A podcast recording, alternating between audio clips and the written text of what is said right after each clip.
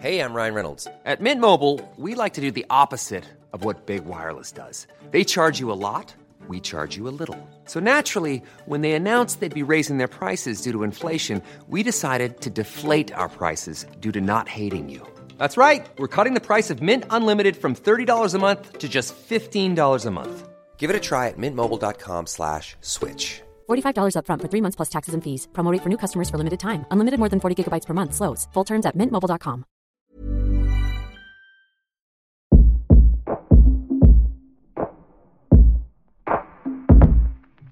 En Remotas, contamos las experiencias que han marcado nuestra manera de entendernos como mujeres.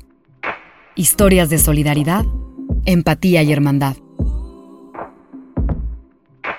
Remotas es un podcast quincenal conducido por Sofía Garcias, Begoña Irazábal y Sofía Cerda Campero.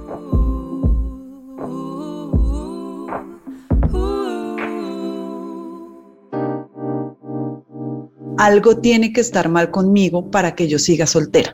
Y si las mujeres no tienen pareja, están solas. Y, y si salen a correr, eh, están solas. Y si se van de viaje con sus amigas, están solas. Y si van a un bar con eh, cinco amigas, están solas, ¿no? Es como, no, no, no estamos solas, nunca hemos estado solas.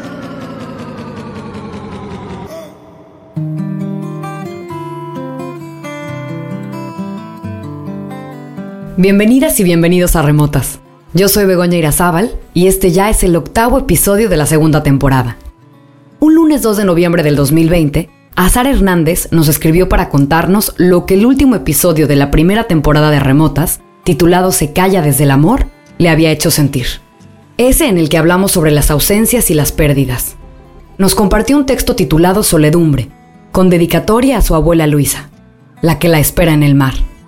Al día siguiente nosotros le escribimos con muchísimo agradecimiento y le dijimos, te recordamos que si algún día quieres colaborar con nosotras en algún episodio, la puerta está más que abierta. Estaremos felices de leerte y de ver de qué forma podemos hacer algo en conjunto. Cerrando con un, las brujas somos todas.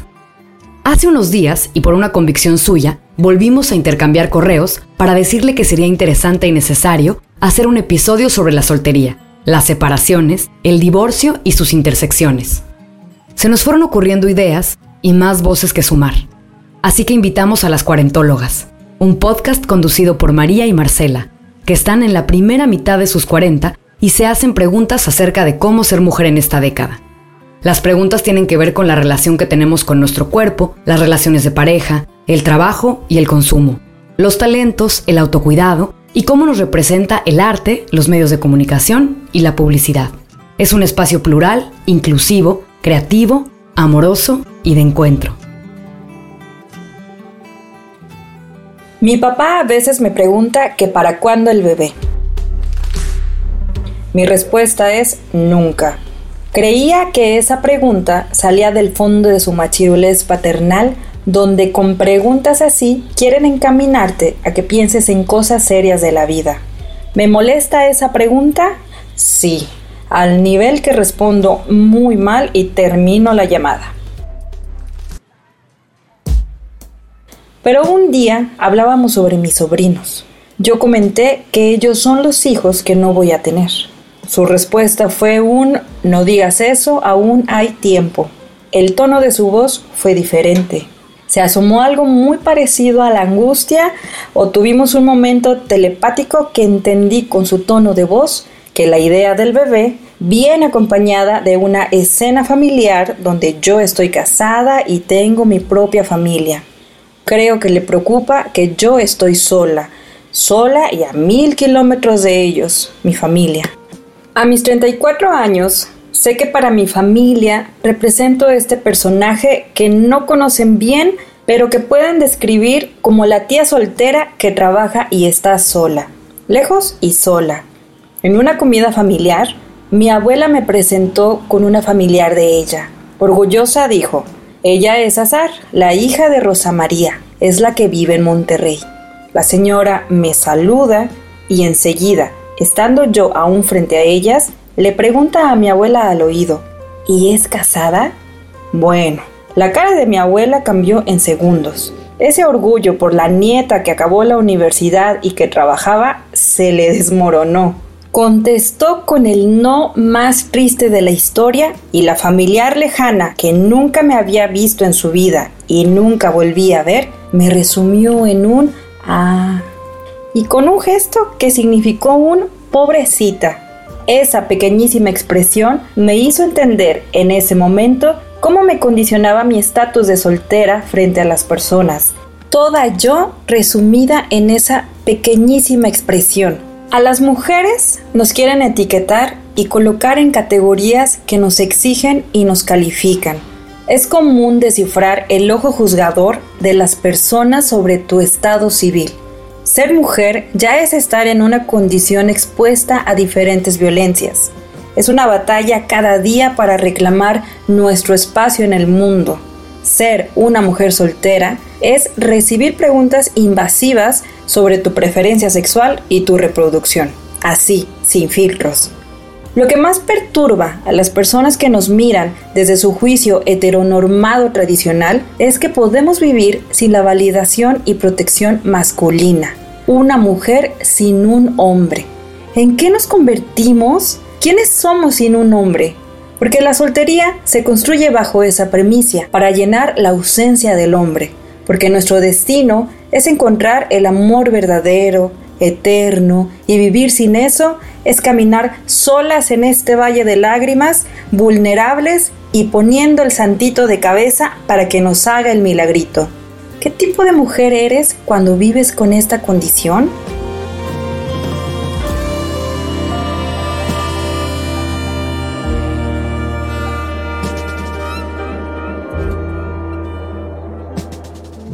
Estar soltera en la juventud implica que hay una promesa por cumplir. La promesa de que eventualmente llegará una persona que nos corresponda, que nos complemente, que se ocupe y preocupe por nosotras. Y últimamente, con quien se pueda formar un núcleo familiar sin importar la preferencia sexual. Imaginamos que la vida es en pareja. Una mujer con un hombre, una mujer con una mujer o un hombre con un hombre. Nos persigue la idea de estar en compañía, porque, bueno, según todas las aplicaciones para conseguir pareja, la vida sí es mejor. ¿Qué tan fácil podemos distanciarnos de los modelos heteropatriarcales de la pareja? ¿Por qué siempre las preguntas van hacia la reproducción? ¿Y cuándo dejaremos de escuchar que una pareja, a pesar de ser miserable junta, no se divorcia por las y los hijos? ¿Cómo podemos desdoblar la idea de envejecer en compañía? María y Marcela de las cuarentólogas nos platican sobre lo que han aprendido del proceso de crianza a partir de sus propias experiencias. Mi mamá quedó viuda a mi edad y eh, desde ahí no rehizo, digamos, su vida en pareja o su vida romántica. Y yo tengo en mi cabeza, y creo que por eso soy un poco quien soy a esta edad y las decisiones que he tomado, pues porque ella cogió, como decimos acá en Colombia, sus cuatro chinos y salió adelante. Nunca más volvió a tener pareja y trabajó toda la vida y todos fuimos a la universidad, todos tuvimos una buena vida, digamos, y, y, y, para mí siempre, a veces yo pienso, para mí es raro tener papá, no me imagino teniendo papá o, o una figura como de un hombre en casa, porque toda, toda, casi toda mi vida adulta, yo tenía 15 cuando mi, mi papá murió, pues es eh, toda mi vida adulta, no casi toda, es, eh, ha sido mi mamá. Entonces, para mí, eso es, para mí ese es el modelo. Y por eso creo que he tomado también mis decisiones como las que he tomado. Y es que tengo casi 45 años y no estoy en pareja. Yo comparto la misma sensación que María siente sobre vivir con un hombre en casa. Mis papás se divorciaron cuando era muy pequeña. Y en realidad, no fue hasta que decidí vivir con mi pareja, hace más o menos dos años, que empecé a vivir por primera vez en la vida con un hombre. Se siente raro Sandra, mi mamá, lleva algunos años soltera y yo a veces caigo en esa trampa de pensar que todos los líos se arreglarían si tuviera una pareja que la acompañara. Sin embargo, cada vez que se lo menciono me dice, ¿y yo para qué quiero tener un viejo paseándose por la sala en calzones? Si nunca me casé, ¿por qué quisiera vivir con un hombre hoy? Con estas respuestas parece que la miope soy yo porque mi madre es una mujer entera que tiene una red extraordinaria de hermanas que responden como llenas protectoras cuando alguna está en peligro. Porque siempre asociamos la soledad a no tener una pareja. homosexual o heterosexual, no importa. Pero es como si, si un ser humano no tiene como un amor romántico al lado, está solo, ¿no? Y, le quitamos mérito a las, a las redes fraternas, a las redes sororas, a las redes familiares, que en realidad pocas veces dejan nos dejan solas, ¿no? Entonces esa idea de mm, mi mamá estuvo sola o mi tía estoy sola o yo estoy sola, creo que la, tenemos como que, que, mirar, que mirar con lupa porque, porque siempre y sobre todo creo que en nuestras familias latinoamericanas, pues la crianza ha sido un asunto colectivo. Eh, generalmente de las mujeres y las tías, bueno, y en otros momentos también las amigas de las madres cuando están muy presentes, pues se reúnen con todos sus hijos en un parque o, en una caminata y están todas cuidando de los, de los niños y las niñas, ¿no? Entonces, el, esta, esta idea de la, de la soledad muy asociada al amor romántico creo que la tenemos que cuestionar. ¿Cuántos casos no conocemos de mujeres que echan mano de sus madres, hermanas y amigas para la crianza de las y los hijos, especialmente en modelos donde la madre trabaja y no tiene el tiempo suficiente para dedicárselo enteramente a los niños? Cuando pienso en las figuras que estuvieron presentes al momento de mi crianza, pienso principalmente en mi abuela y mi abuelo paternos, ya que mi madre estaba siempre en dimes y diretes de la vida profesional. Mi abuela me recogía a diario de la primaria y en las tardes me llevaba al ballet. Ella en buena parte me enseñó sobre la delicadeza y atención a los detalles. Ella me enseñó a ser mujer. De mi abuelo también aprendí muchas cosas, sobre todo las más pragmáticas, como los pasos correctos para lavarme bien los dientes. Hoy, una de mis tías que enviudó hace algunos años es la mancuerna de mi madre. Tienen una relación de complicidad. Mi tía Rosana es otra de las mujeres con quien mi mamá decidió compartir mi crianza. En las zonas rurales de Colombia, por ejemplo, la crianza y el cuidado es absolutamente colectivo, o sea, las calles están llenos de niños y de niñas, em, está la señora vecina que grita a comer y todos los niños y las niñas corren a comer, eh, las casas son de puertas abiertas, entran y salen los niños y pronto uno llega a preguntar por alguien y no, está en tal casa y no, como una cosa súper colectiva, sobre todo entre mujeres, eh, de, cuidado y de crianza. ¿A qué horas nos convertimos en esto? en esta cosa como individualista, pero al final también como de, duplas. Y pienso que está muy asociada como, al, como a la idea de progreso, ¿no? Como que progresar es irse a la ciudad, meterse en un apartamento chiquitito y estar en pareja y tener hijos que yo misma cuido o que, me, o que pago para que alguien me cuide, casi siempre una mujer. Entonces creo que está muy asociada como a, a progresar, a desarrollar o, a desarrollarse, a la idea de desarrollo que nos han metido de qué es lo que es mejor para nosotros y qué es ser más civilizado y no es estar en la calle gritando a comer a cinco niños que no son mis hijos ni mis hijas, sino estar en una casa en pareja con unos, con unos niños y unas niñas que van a la escuela y que, me, y que pago para que alguien me cuide. O sea, creo que ha sido como una evolución del paradigma mucho más amplio eh, que nos vendieron de desarrollo y de progresar, creo, ¿no? Entendiendo lo que nos dice María, ¿es entonces la crianza en dupla una consecuencia de nuestro sistema de producción?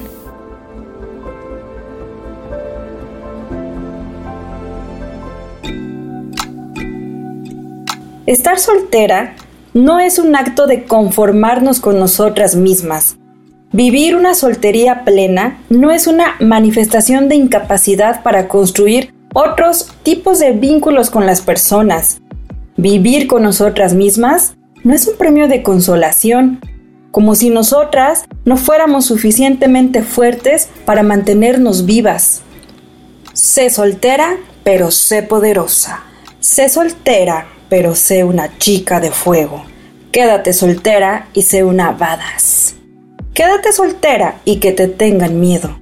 Respeto, no un poco, sino todo el respeto. La mujer independiente y poderosa. Que la soledad se valida mejor con buena ropa, con un gran trabajo y un buen manicure. Sé una Beyoncé, sé una Carrie Bradshaw, que el espacio vacío no se nota tras la pose de la Wonder Woman.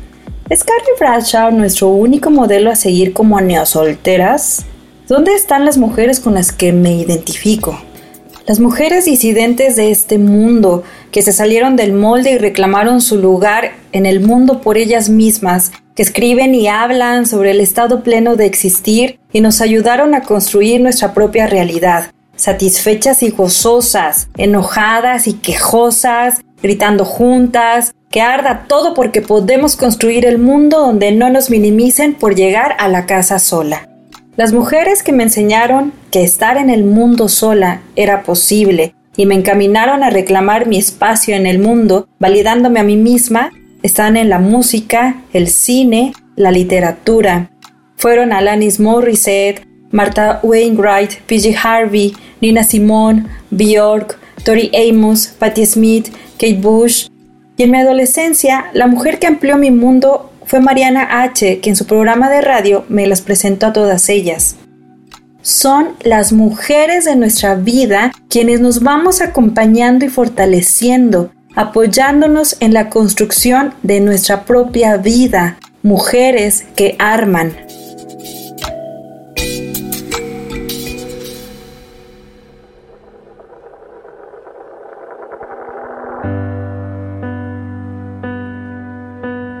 Pocas cosas determinaron tanto mis 20 como el hecho de ser soltera. La palabra estaba adherida a mí como si fuera una extensión de mi nombre, incluso como si fuera una condición maldita que me definía como esa persona incapaz de relacionarse con otro. A mi alrededor estaba constantemente invadida por ideas y sentimientos de cómo no debía ser, cómo no asustar, cómo no mostrarme. Jamás me percaté del círculo de autoviolencia al que estaba sometida, y mucho menos que yo misma la replicaba. Si de verdad te gusta, no te lo cojas en la primera cita, le dijo una amiga. Pierden el interés. Trata de desear, me aconsejaron mis padres. No le hables tú primero. No seas la intensa que a mí ya me pasó, me dijo alguien más. No hagas, no digas, nunca. Y es que había, hay, una cierta normalización con que las mujeres estemos traumadas por relaciones o amores fugaces de las que nunca supimos más. Estas son llamadas microviolencia, pero más bien son violencia pura y estamos encasilladas de locas por pedir lo que queremos, por estar constantemente en el juego del no me importa cuando sí me importa. Un anhelo de ser queridas y respetadas por personas quienes nunca nos iban a corresponder. Así como yo salí con el pintor frustrado, a quien sus padres le seguían dando dinero a los casi 30 años, pero había que consentirlo porque qué guapo y qué misterioso y qué dañino era. Mis amigas salían con otros templetes del mismo Narciso, el escritor azotado, el músico indecidido, el académico machirulo y así miles de etcéteras. Somos miles de mujeres que nos están pasando cosas y me encanta que, digamos, con sinceridad, como todas salimos con el actor, el pintor, el escritor famoso que nos trataba como un cuero, pero ahí estábamos porque había que, o sea, me encanta que digamos esas cosas y me muero a la risa porque es como, Dios, creí que era solo yo. ¿Y cuántas mujeres estarán escuchando y dirán, oh, Dios, creí que era solo yo? No, amigas, a todos nos ha pasado esto y todas hemos pasado por todo tipo de proceso con nuestro cuerpo, con nuestras decisiones de pareja, no pareja, con nuestras decisiones de madre o sin madre, con nuestras decisiones de nuestro cuerpo. o sea, sincerémonos. Sincerémonos, que a todas nos ha tocado jodido de alguna u otra forma. Y es que las películas, la televisión, las telenovelas, las revistas, la sociedad nos está constantemente exigiendo que nos definamos dentro de categorías. ¿Estás soltera? No te preocupes. Sigue estos simples pasos para conocer al hombre, siempre hombre, porque vive el amor heterosexual, de tu vida. Así, con el constante recordatorio de que solas no somos suficientes y como somos, tampoco. El año pasado, Cynthia Nixon, a quien muchas conocimos como Miranda Hobbs de Sex and the City y más adelante como la candidata progresista a gobernadora de Nueva York, leyó un poema de Camille Rainville para un video. Entre muchas cosas declamaba lo siguiente: Save yourself, be pure, don't be a whore, don't sleep around. Men don't like sluts. Don't be a prude, don't be so uptight, and smile more. Pleasure men, be experienced, be sexual, be innocent, be dirty. Be the cool girl. Don't be like the other. Sé una dama, dijeron.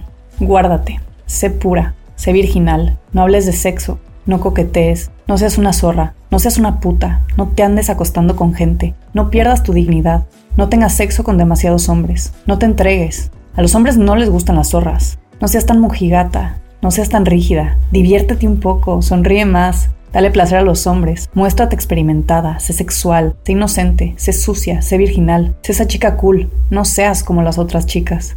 No hagas esto, no hagas lo otro, sí a esto, pero no mucho, pero no demasiado, pero no intenses, pero no seas tú, humana, vulnerable e imperfecta, qué asco. Y es que esto lleva lo más fuerte de todo. Estas trabas que nos imposibilitan todo el tiempo pueden llevarnos a pensar que A, estar soltera es estar sola, y B, que no somos meritorias de una relación. Y era también como un sabotaje de, exacto, conozco a este hombre, digamos, eh, conozco a este hombre, nos gustamos, y, y yo misma saboteo el asunto porque seguramente yo no voy a poder con esta relación porque no soy digna sea, como un círculo vicioso ahí de un pescadito que se muerde la cola, de evidentemente súper violento, que terminaba siempre en llanto y desazón y, borrachera con las amigas, porque en el fondo era no soy digna de que alguien me quiera y nunca seré lo suficientemente buena para que alguien se quede conmigo porque tenemos la idea de que las personas se tienen que quedar, tienen que elegirlo a uno y quedarse, no importa qué. Y me costó mucho dolor, o sea, esto aquí lo confieso eh, para eh, miles de oídos, mucho dolor entender eso, que, que me estaba pasando eso y entender que en todas las ocasiones el problema no fui yo, fueron mil cosas más. O si fui yo, uno no le gusta a todo el mundo, uno no le gusta, así como a veces pensaba, ¿por qué sufro tanto si al final ese hombre no me gustaba tanto? ¿Por qué estoy sufriendo tanto? Y mirarse y decir, ¿por qué estoy acá a las 10 de la noche un sábado atacada llorando, tomándome un vino, cuando el tipo ni siquiera me gustaba lo suficiente? ¿Qué es lo que me hace sufrir? Y lo que me hacía sufrir es, no me escogió. Y la respuesta era, ¿y si te hubiera escogido? A, a, los ocho días te hubieras ido, porque es que el tipo no te gustaba. O sea, siempre todo se devolvía a, a mí misma. ¿No? A lo que yo creía que me merecía, a lo que yo, es decir, no a lo que yo creía que me merecía, yo sigo creyendo y siempre he creído que me merezco lo mejor. Yo quiero que el día que esté en pareja o, las oportunidades en que he estado en pareja es porque estoy cómoda, es porque es un hombre, en mi caso heterosexual, un hombre que me, que, me da el suficiente espacio, que me da el suficiente amor, con el que tengo confianza, con el que tengo complicidad. O sea, eso siempre lo he tenido claro y lo he ido como afinando más en la medida en que me doy cuenta cuántas veces sufrí simplemente porque el otro se fue, no porque se fue y yo lo quería. ¿Me explico? Eso, eso es una cosa que yo aprendí un montón, con mucho dolor, lo admito, mucho dolor. Fueron como dos años de mi vida sufriéndolo mucho. Entonces fueron dos años de mi vida en que evidentemente estaba en todas las aplicaciones de, ¿no? De estos de, de, buscar pareja, ¿no? Tinder y todas esas cosas. Estaban todas. Y entonces veía cada fin de semana fácilmente tres, cuatro hombres y entre semana otros dos. Y, y era como una búsqueda incesante de no sé qué y me costó mucho entender qué era lo que me pasaba en ese sentido. Yo pasé por lo mismo. Esos sábados tomando vino hasta la madrugada llorándole al desamor quien era normalmente un pendejo esas búsquedas por los bares de la ciudad para encontrarnos con quien nos gustaba, esas llamadas de teléfono con voz temblorosa pensando, ay sí, ya, soy una intensa, ¿y qué? Y es que, en retrospectiva, en mis 20 no la pasaba tan mal como pensaba. Hay algo maravilloso de besuquearse un pendejo en la esquina de una cantina, de escaparse a medianoche a ver a alguien, de sentirse libre. Y sobre todo, pensar que estaba sola era un tremendo error. Nunca estuve sola. Nunca. Ahí estaban mis amigas. Y siguen estando. Azar tampoco está sola. Tiene a sus amigas. Esta nota de voz se la compartió Xochitl a Azar durante el proceso de investigación para realizar este episodio. Soy soltera. ¿Y qué? Desde hace tiempo dejé de preocuparme por cambiar esta situación en mi vida. Soy soltera. ¿Y qué tiene de malo? Sé que soy mucho más que esa definición. Eso no es algo que marque mi existencia, ni que me dé pesares, ni que me quite el sueño. Así lo he decidido soy feliz así. Cada quien encuentra su felicidad y la mía es así, soltera. Al inicio lo complicado es lidiar con la madre, con las tías, con las conocidas, esas personas que piensan que si te presentan a alguien vas a ser más feliz. Claro, al inicio puedes seguir en el juego, tal vez por inercia, tal vez por compromiso, tal vez por curiosidad. Pero cuando descubres que eso no te hace feliz, Tienes que ser estoica en la declaración, ir callándolos. ¿Y el novio para cuándo?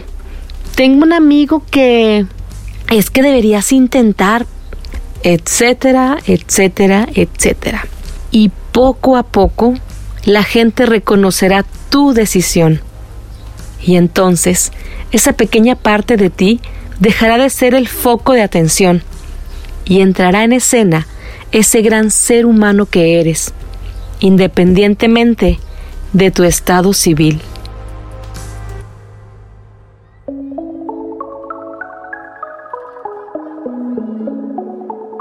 Siempre me da mucha pena hablar de sexo. No es hasta que me tomo algunas copas con mis amigas que nos ponemos a compartir tan solo un poquito de lo que pasa en la privacidad. Con un poco de curiosidad de adolescente al escuchar a las otras. ¿Qué les hace sentir qué y cómo hacen qué otra cosa? Mirar con ganas a las más atrevidas, a las que ya entendieron que la vida se trata más de autocomplacerse que de esperar la complacencia. Acabo de terminar un libro que se llama Nueve Lunas, de la periodista peruana Gabriela Wiener que entre otras cosas relacionadas al embarazo, cuenta la historia de una chica que se casó porque eso era lo que esperaban de ella, y luego conoció el verdadero amor en una mujer, Tati. Cuando se fueron a vivir a Barcelona y fueron a la marcha gay, no podía creer que se pudieran pedir esas libertades, que existieran esas posibilidades. A mí me pasa un poco lo mismo con el sexo. No puedo creer que me cueste tanto trabajo poner límites para algunas cosas y en este aspecto me limite o prefiera decir que mejor no pienso que he empezado a llegar a la conclusión de que también tenemos muy metido en la cabeza que el placer y la sexualidad y el placer femenino está asociado a una pareja y además casi siempre heterosexual.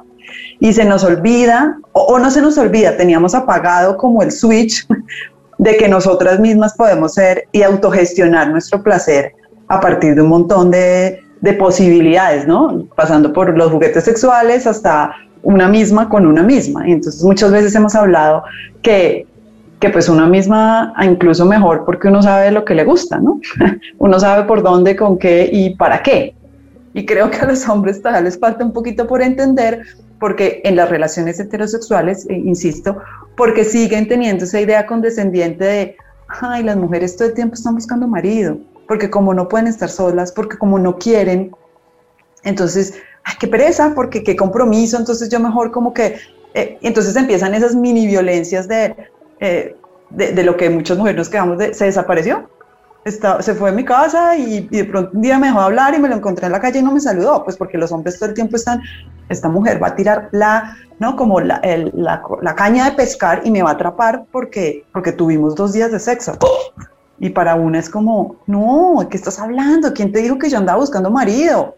cálmate, cálmate porque eso no es así. Entonces creo que han cambiado un montón como esas formas en que nosotras las mujeres y con los años, y creo que también me atrevo a decir con la llegada a los 40, eh, para hacer propaganda a las que tenemos 40, eh, que entendemos que hay muchas formas de relacionarnos y no todas tienen que ver con relaciones de pareja monógamas, eh, heterosexuales de hecho, ¿no? Hay mil posibilidades de explorar el placer con una misma, con otros, con otras, con otros. Eh, y creo que esa es una gran enseñanza que a mí por lo menos la vida y mi relación me han ido dejando. Las mujeres estamos entendiendo que puede haber otras formas de experimentar el placer que no necesariamente dependen de otra persona.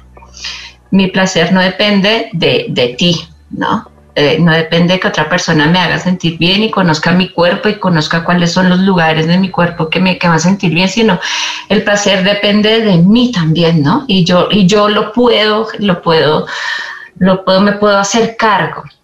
Em, pero creo que eso todavía es un, hay un abanico que, que no se ha terminado de descubrir porque sigue estando la culpa y otra vez más en nuestras en nuestros países, ¿no? La culpa judio-cristiana, la idea de que el, nuestro cuerpo no nos pertenece, eh, la educación eh, para la sexualidad que tuvieron nuestras abuelas, tías, eh, bisabuelas, ¿no? Creo que fue muy, muy, muy, sí, nuestra generación fue pobre, la, la, la de ellas cómo sería, ¿no? Entonces creo que todavía tenemos y, y, sentimos ¿no? que en esta segunda mitad de la vida creo que eso es, debería ser nuestra, nuestra bandera, ¿no? Y sobre todo cuando el cuerpo comienza a cambiar, se acerca la menopausia, ¿no? Los, los taoístas dicen, es la época más creativa de las mujeres, porque la manera en que una mujer eh, pierde eh, la mayor parte de su, de su energía es menstruando.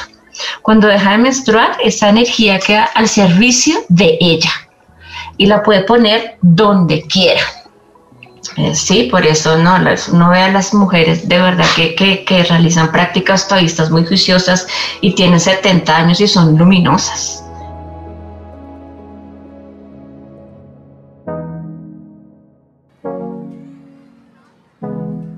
La soltería no nos condiciona ni nos reduce. Vivir en soledad no nos condena a morir solas y comidas por los gatos, el estereotipo más chafa que tenemos. Sí aprendemos a vivir con valor, porque el mundo está diseñado para que vivamos en pareja y eso viene con privilegios a los cuales solo accederemos casadas, seguros médicos, créditos de vivienda. Sí, solteras podemos trabajar un chingo para lograr tener cosas, pero como pertenecemos a los perfiles disidentes del mundo, siempre nos va a costar más llegar a ciertas metas. Vivir una soltería plena, construida con amor propio, nos abre otras opciones y posibilidades de habitar el mundo. No estamos solas como se imaginan que es, al contrario, resignificamos el amor y las diferentes formas de vivirlo, por lo cual nuestros amores son familiares, amistades, colegas, expandimos nuestra capacidad de amar. Ya no nos quedamos con un solo amor, vivimos muchos más. También creo que con el asunto de la de esta, de esta soledad, de esta soledad, yo la veo más bien como el sol, el sol de la edad, ¿no? Es como cuando por fin es el, es el momento luminoso de la, de la, de la vida, ¿no? Y creo que las, las que hemos pasado por estos momentos de sol, edad, en cualquier momento, a los 20, a los 30, a los 40, ¿no? Eh, eh, hemos encontrado cosas fantásticas de nosotras mismas, a pesar del dolor, a pesar de la tristeza, a pesar de no poder cumplir con el canon, ¿no? Creo que hay que, repensar ese asunto de, la, de la soledad em, y, apostarle también a, reconfigurar las, las redes eh, eh, sexoafectivas durante toda la vida.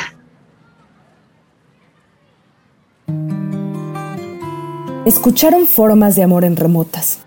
Agradecemos a Azar Hernández por su acercamiento a este proyecto, su confianza en nosotras para contar su historia y su apoyo constante desde que comenzamos. También agradecemos a María y a Marcela de las Cuarentólogas, un podcast colombiano sobre ser mujer a los cuarenta y tantos. Escúchenlas en todas las plataformas y síganlas en arroba cuarentólogas. En este momento, Colombia está pasando por una situación política desgarradora nos solidarizamos con nuestras amigas y escuchas en Colombia. Estamos con ustedes. El guion es un trabajo en equipo realizado entre Azar Hernández, Sofía Cerda Campero, Sofía Garfias y Begoña Irazábal. La producción y diseño de sonido es de Daniel Díaz, El Mou. Remotas es un medio independiente y nos encontramos en plena etapa de crecimiento. Lanzamos una campaña de recaudación de fondos para la investigación, producción y realización de esta y la próxima temporada. Si quieren hacer un donativo, pueden hacerlo a través de la campaña en GoFundMe. Encuentren la liga en nuestras redes sociales. Agradecemos a todas las personas que se han sumado a nuestra campaña. Nada de esto sería posible sin ustedes. Y estamos realmente conmovidas por su generoso apoyo. Les recordamos que pueden entrar en contacto con nosotras a través de nuestro correo remotas.podcast.gmail.com o en redes en arroba remotas-podcast. En Remotas contamos las historias que han marcado la manera de entendernos como mujeres.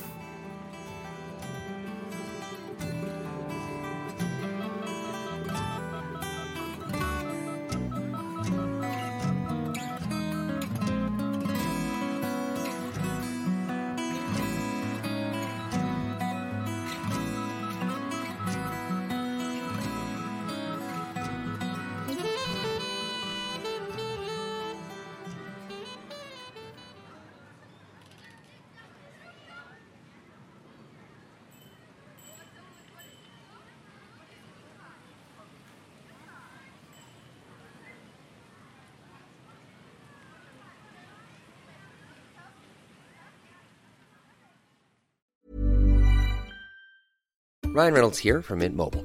With the price of just about everything going up during inflation, we thought we'd bring our prices down. So to help us, we brought in a reverse auctioneer, which is apparently a thing. Mint Mobile unlimited premium wireless. Ready to get 30, 30, bit to get 30, bit to get 20, 20, 20, bit to get 20, 20, bit to get 15, 15, 15, 15 just 15 bucks a month. So, Give it a try at mintmobile.com slash switch. $45 upfront for three months plus taxes and fees. Promo for new customers for limited time. Unlimited more than 40 gigabytes per month. Slows. Full terms at mintmobile.com.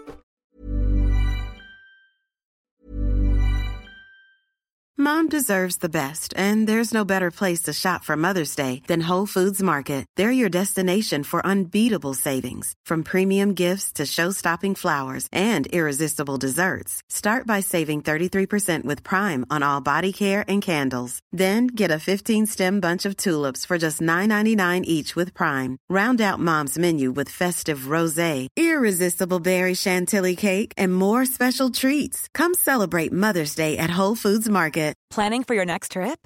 Elevate your travel style with Quince. Quince has all the jet setting essentials you'll want for your next getaway, like European linen, premium luggage options, buttery soft Italian leather bags, and so much more. And is all priced at 50 to 80% less than similar brands. Plus, Quince only works with factories that use safe and ethical manufacturing practices. Pack your bags with high-quality essentials you'll be wearing for vacations to come with Quince. Go to quince.com slash pack for free shipping and 365-day returns.